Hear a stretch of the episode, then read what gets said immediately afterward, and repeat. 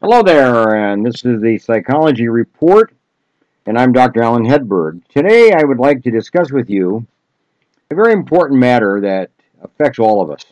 That's friendship, quality friendship. You know, the wise man of history, Solomon, made a statement that goes like this Iron sharpens iron.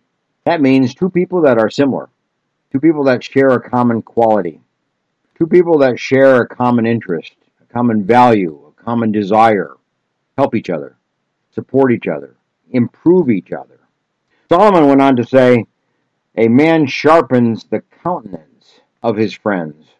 In other words, when you influence a friend, you influence his very countenance, his very personality, his very value system, his very attitudinal system, moral system, ethic system. The very countenance, the very thing that makes up the person, is affected a quality relationship known as friendship. A book was written not too long ago by Darlene Quinn entitled Conflicting Webs. And in that book, she discusses friendship, and I'd like to share some of her thoughts because I think they're important uh, as we uh, look forward to um, our own uh, improved friendships with people and making new friends and more friends than perhaps we have at the present time.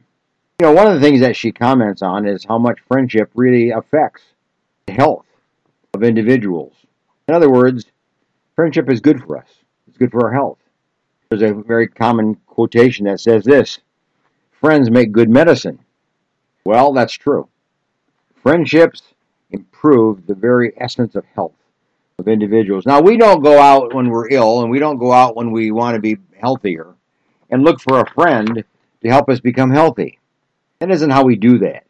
We usually develop our friendships for certain reasons and in certain ways. And as a result of that, the byproduct of having friendship is improved health. So health is an important thing. It comes to the person who has friends. And obviously, the more friends you have, the more likely that's going to be the, the case. It's a vital thing in our own life. Mutual friendship is what's really important. You affect a friend, your friend affects you. When there's mutual contribution, when there's mutual association, when there's mutual compatibility and commitment, we benefit mutually. We benefit together. We help each other. Now, Quinn goes on to uh, discuss not only friendship, but adds or, or makes a list of some of the qualities of a friend and the factors that lead to great friendship. They kind of bring people together and have friendships, if you will. She names three of them. Let's take a look at the three. Similarity. Well, first of all, you tend to find people who are similar than similar to yourself. Same value system, perhaps, same career, same lifestyle, same level of income, same number of children, same kind of problems that you're going through in life. You know, similar uh, ways of sharing life together. You know, the old statement is probably true birds of a feather flock together. And uh, we do seek those people that have similarities to ourselves. And when we do, it's like a bond that comes together. It's like a uh, two people or three people or four people that form this association. And from there, they develop their own personalities and they contribute to the development of each other's personality. So that's what we mean when we say, you know, friendship adds to the quality of life of other people and it adds to the quality of health of other people in the same way that they add to your quality of life and your quality of health. Secondly, intrigue. We're attracted to people we are intrigued by. That is, they may have some unusual idea, or they may have a personality quirk or something about their lifestyle that is just attractive and intriguing to you and it almost like draws you to them and draws you together because there's something genuine, there's something unique, there's something different. There's kind of a quality that comes from the intrigue of two people coming together and sharing what who they are and what they are and what they stand for. Now, if they're very different, if you're intrigued by people who are just different from yourself, probably not going to happen. Probably not the way for it to take place. The intrigue is The coming together with people who have similarities and have uniquenesses that you can share together and talk about together and do together, do activities together to make those qualities, those points of intrigue, even more personal and more relevant. The third area, or the third issue about quality friendships, is that of history. We tend to find people and relate to people and seek out people who share a history with us.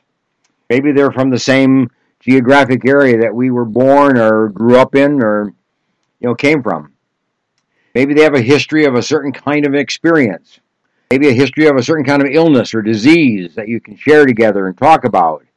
And you understand each other because you went through a particular difficult time to, in the, at the same time or in at a different time but in the same way. Two people that had cancer sometimes are drawn together because they share a common interest, a common experience. People who are alcoholics are addicted to various kinds of drugs, if you will, often are attracted to people because they share that kind of history of addiction. And it's kind of like they know you. They know you better than anybody else. And that just kind of bonds, you know, two people together.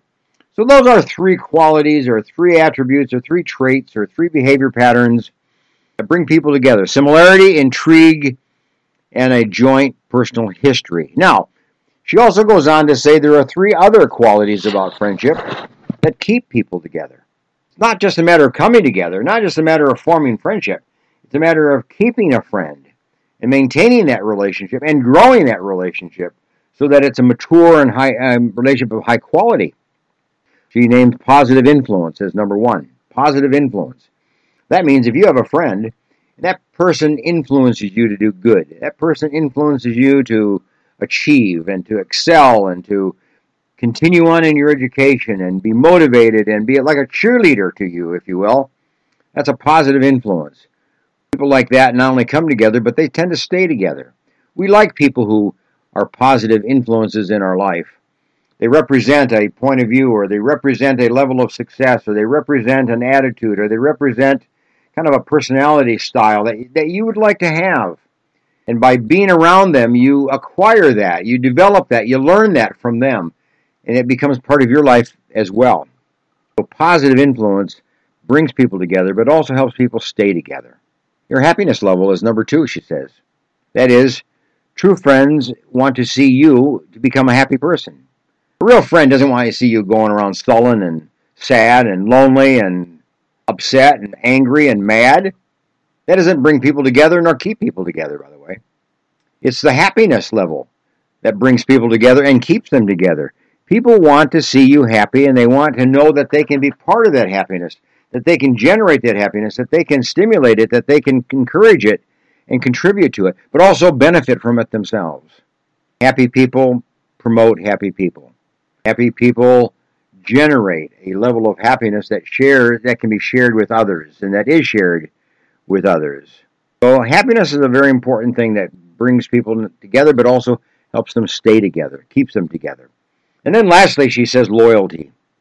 Loyalty is another quality that helps people come together but also stay together. You want a friend that's loyal.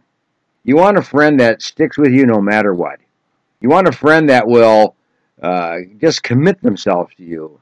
And when you go through tough times and you aren't the nice person that maybe you are at other times, and maybe you could be better and you speak badly or whatever it might be, there's a person that just stays with you and just calms you down and just encourages you and strengthens you and gives you kind of a sense of hope, kind of a sense of peace and joy. So loyalty is a very, very important part of friendship because loyalty keeps people together. Two friends together, three friends together, or whatever it might be. It's not an easy trait to find, but it's essential for a good relationship to flourish.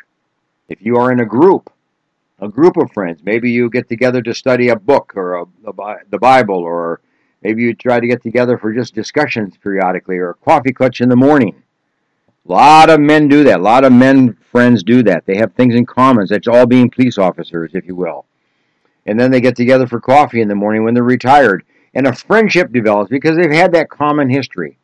They've had that common sense of intrigue. They've all gone through intriguing life stories themselves They have a lot of similarities together. They contribute to each other's happiness as they talk and share stories. But you know what?